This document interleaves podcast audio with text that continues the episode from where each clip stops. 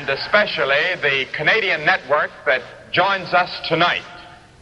This is the first time that we have had uh, stations throughout the Dominion of Canada, and uh, so we welcome our Canadian friends along with our American friends.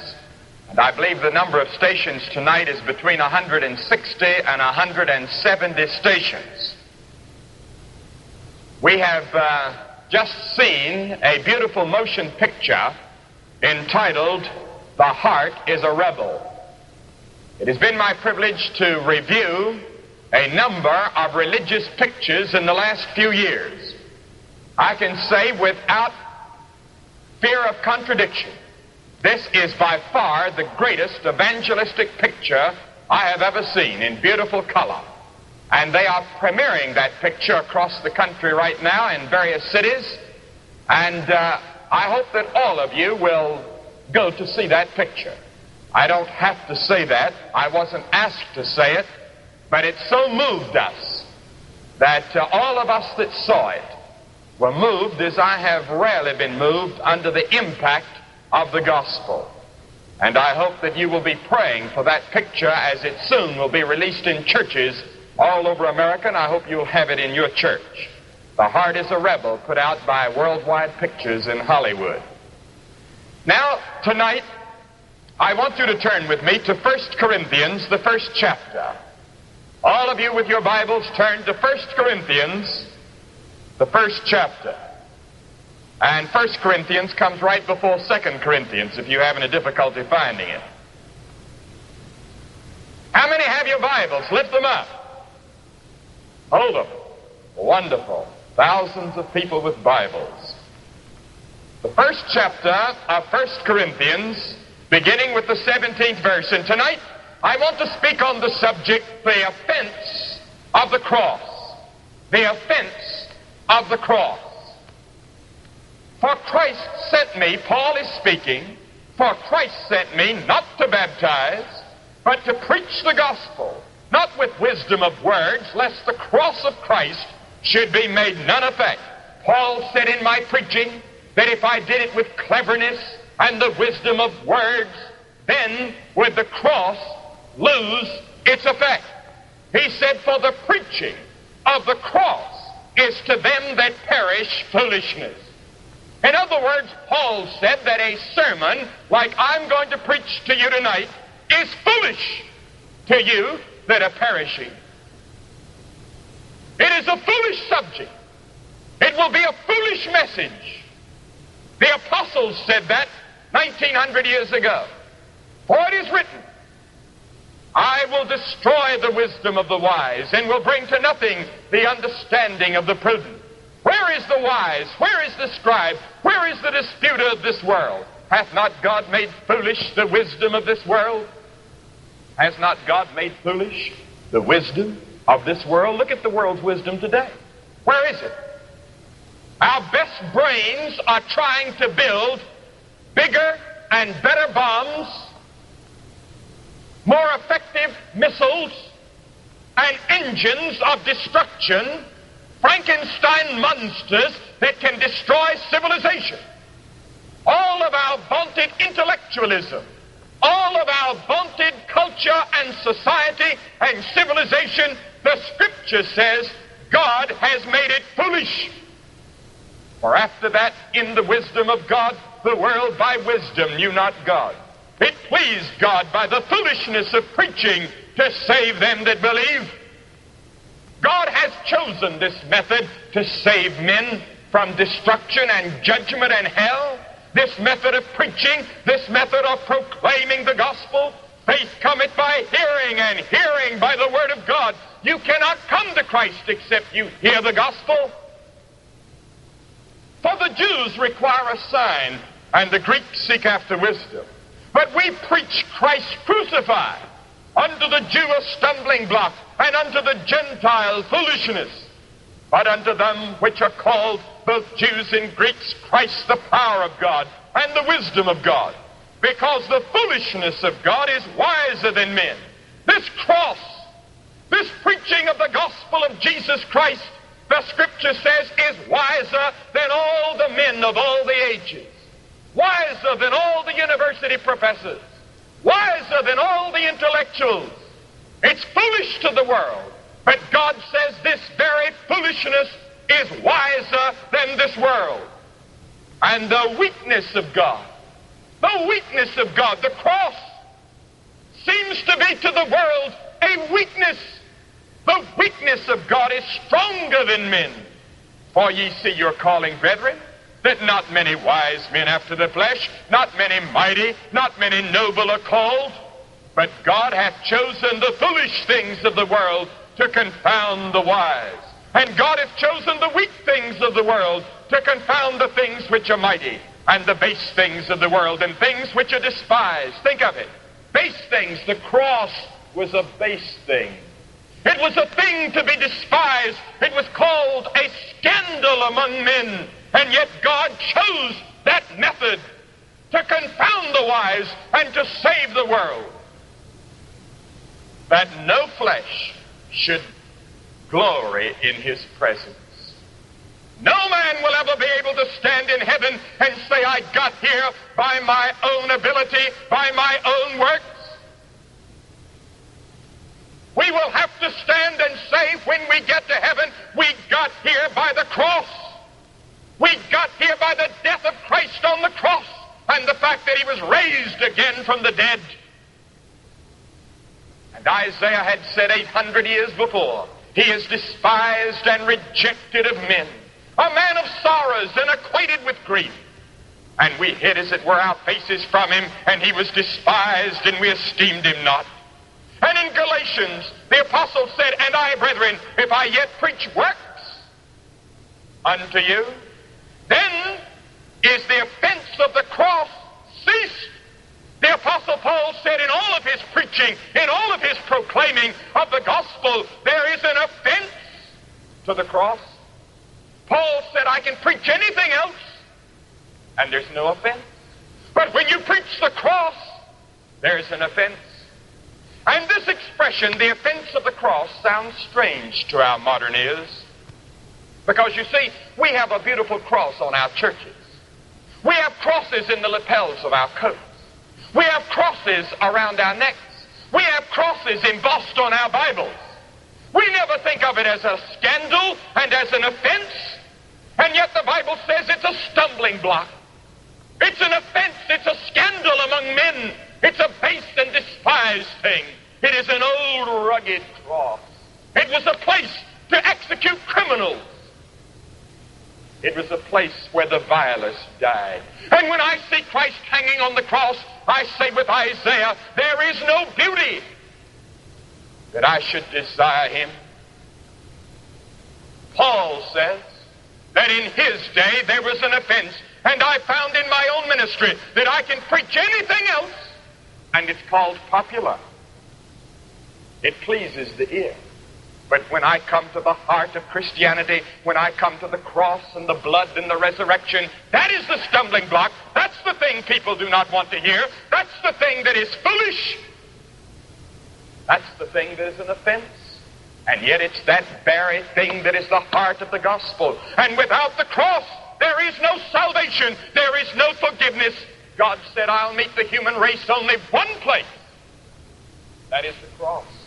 And if you haven't been to the cross, there is no salvation and there is no forgiveness. Why is the cross an offense? I got to thinking about this not long ago. Why the cross is an offense. I see Christ hanging on the tree. I see him dying for me. I see blood being shed. I see nails in his hands. I see a spike in his feet. And I see Christ dying for sin an offense? Why is it an offense? First, the cross is an offense because it is the condemnation of the world. The cross says to the world, You're a sinner. The cross said to the thief who was dying on the other cross, You're a sinner, you better repent. And the thief did repent. He confessed his sins, and he said, Remember me when thou comest into thy kingdom. And Jesus turned to him and said, Today thou shalt be with me in paradise. Christ forgave him right there, but first The cross condemned his sins and made him confess and acknowledge that he was a sinner. To the centurion who had helped nail him there. The cross said to the centurion, You're a sinner. And the centurion had to exclaim, Surely this must have been the Son of God. The cross said to Herod, You're an immoral man. You're living in adultery. And the cross speaks to you about your sins tonight, your sins of immorality. There is no sin in the Bible that the Bible condemns more than the sin of immorality. It is America's great sin tonight. It is the same sin that caused the destruction of Sodom and Gomorrah. It is the same sin that caused fire and brimstone to be rained down on the two cities of the plain. It is a sin that God hates. And God said, Whosoever looketh upon a person of the opposite sex to lust has committed it already. And the cross said to Herod, You're living in immorality, and you're going to go to hell for that unless you repent of sin. And Herod didn't like it. And Herod rebelled. He cringed under the impact of the cross, which became a conscience to Herod and spoke to Herod. And tonight, some of you are cringing because you know that that is your sin. Look at another man, Caiaphas, proud, cold, crafty, wise old man in his pride. And the cross said to Caiaphas, You're a sinner, Caiaphas. You're a religious leader, but you're a sinner. Jesus had said to Nicodemus, Except a man be born again, he cannot see the kingdom of heaven. And I tell you, I don't care if you are a Sunday school teacher, if you are a deacon or an elder, or a church leader, unless there has come a personal encounter with the Lord Jesus Christ, it means nothing. We have a lot of religiosity in this country. We have a great deal of religion in America. We have a great deal of worship in America that is not true worship. The Pharisees fasted twice a week. They paid tithes. They were orthodox. They were fundamental. They believed the scriptures from cover to cover.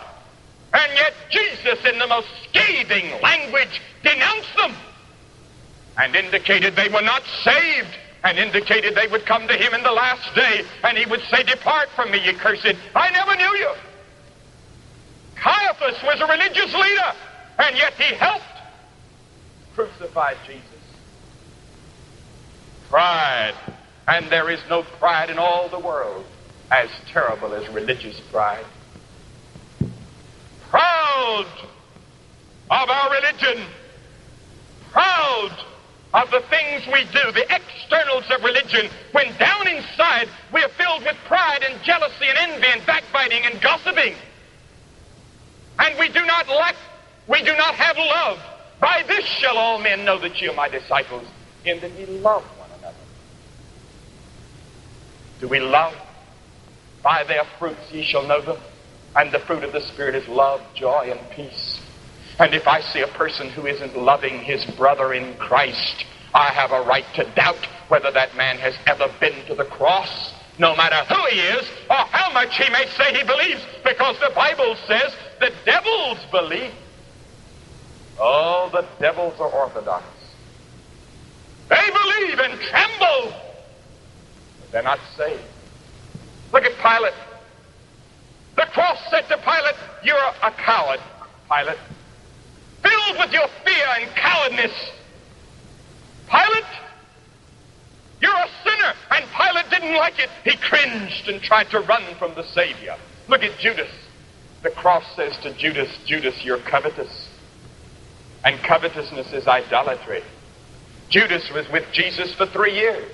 He had heard all the sermons that Jesus had preached. In fact, Judas had baptized. Judas had been on Jesus' team, had traveled for three years with Christ, had been one of his intimate companions. And yet Judas was lost. Judas was covetous all the time. Judas was lost in the end because he had never realized the personal, intimate presence of Christ, and he had never understood nor been to the cross in by faith and had an encounter with Christ that counts. And it's possible to be in the organization that Christ founded. It's possible to be in all the religious organizations. And if Judas, who spent three years traveling with Jesus, was lost, that should cause all of us to search our hearts to see how we stand. The soldiers that gambled for his garment. The cross to all of these people says you're a sinner. And when Paul preached the cross before Governor Felix, Felix trembled and said, When I have a more convenient season, I will call for you. Felix tried to get away. Why? Festus said to Paul when he preached the cross to him, he said, You're mad, Paul. Agrippa said, Almost thou persuadest me to become a Christian, and the cross has come down through the centuries passing its unfaltering judgment upon the vanities, prides, hates, greeds, and self indulgent pleasures and lusts of men. The cross says to us all, You're a sinner. It becomes the conscience of the world. The Bible says, All have sinned and come short of the glory of God. And when I come to the foot of the cross, the first thing I have to say is, I am a sinner. But the scripture says, Men love darkness because their deeds are evil. You don't want the light of the cross. And so the cross becomes a stumbling block. It becomes foolish to you. When you realize that you must give up your sins, when you realize that you must acknowledge that you're a sinner, you say no, no, and you cringe and you go back into your darkness. And the light of the cross begins to penetrate into your extortion, into your pride, into your idolatry, into your bigotry, into your intolerance into all the sins of your life, the cross sends a beam of light and you cringe back and say, No, no, no. Don't expose me. And the cross goes down into the dark recesses of your heart where even your wife or husband cannot go. Even your family cannot go. Even your best friend cannot go. Down deep inside of you and sees the sins and exposes them to the light. And God says someday that every secret thing shall be brought out. And the cross says, You're a sinner in need of repentance. And so the cross becomes a stumbling block. And it's an offense to all of us that are sinners tonight because we don't like to be told we're sinners and we don't like to acknowledge that we've broken God's law. You see, we're all proud. We don't like to come to an old cross where blood is being shed and saying, Oh God, I'm a sinner, forgive me. We don't like to do that because we have to come in humility. One of the reasons I ask people to come forward in these crusades is not only an expression of their will, but it is also an expression of humility. Jesus could have healed the man with the withered arm by saying, Be healed, but he didn't do it. Jesus said, Stretch it forth. He wanted the man to do something. And the man stretched it forth, an act of his will, and the man was healed. When I ask people to come forward in a crusade, I'm asking them to do something, to express their will, to say, I will receive Christ, I will follow him, I will serve him, I will come to the cross and acknowledge that I'm a sinner and turn from my sins. And then, secondly, the cross of Jesus Christ is an offense because blood was shed there we hear a great deal about the slaughterhouse religion, religion of blood. And some people don't like it. And it becomes an offense. But the Bible says the life of the flesh is in the blood. And the Bible says eight things about the blood of Jesus Christ. First, the Bible says it is the blood of propitiation. Romans 3:25 when, whom God hath set forth to be a propitiation through faith in his blood to declare his righteousness for the forgiveness of sins that are past. The word propitiation means mercy seat. It is the meeting place. It is where God covers our sins. And I tell you, your sins will never be covered except by the shed blood of Jesus Christ. Secondly, it is the blood of redemption. Revelation 5 9. And they sang a new song saying, Thou art worthy to take the book and to open the seals thereof. For thou wast slain, and hast redeemed us to God by thy blood out of every kindred and tongue and people and nation. We are bought back by the blood of Christ. We were not bought with silver and gold and precious stones. God paid the price of the blood of his only Son who died on the cross.